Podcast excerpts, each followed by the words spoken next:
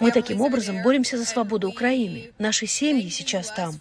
Мы благодарны США за ту помощь, которую они оказывают нам. Но для защиты нужно больше, нужны вооружения. Мы хотим, чтобы мир нас услышал.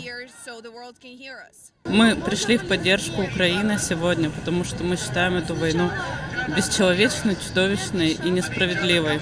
Мы всеми, всей семьей и всеми силами против этой войны. И мы действительно желаем Украине победить скорее. Да я полностью поддерживаю все, всех людей, которые сражаются с этим фашистским режимом.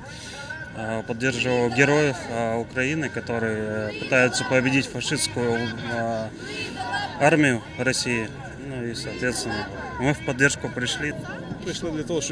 Мы пришли поддержать Украину, чтобы остановить эту агрессию, чтобы призвать помочь Украине оружием и всем необходимым, чтобы выдворить врага за границей, чтобы такого в истории не повторялось.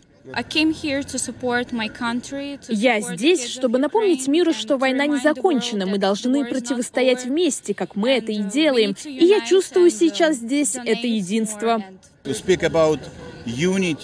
Мы можем говорить сейчас о единстве Украины, о единстве вокруг Украины, потому что без этой солидарности Говорить о соборности Украины сложно. Мы, вне сомнений, победим. Но без этой солидарности это займет больше времени и унесет больше украинских жизней.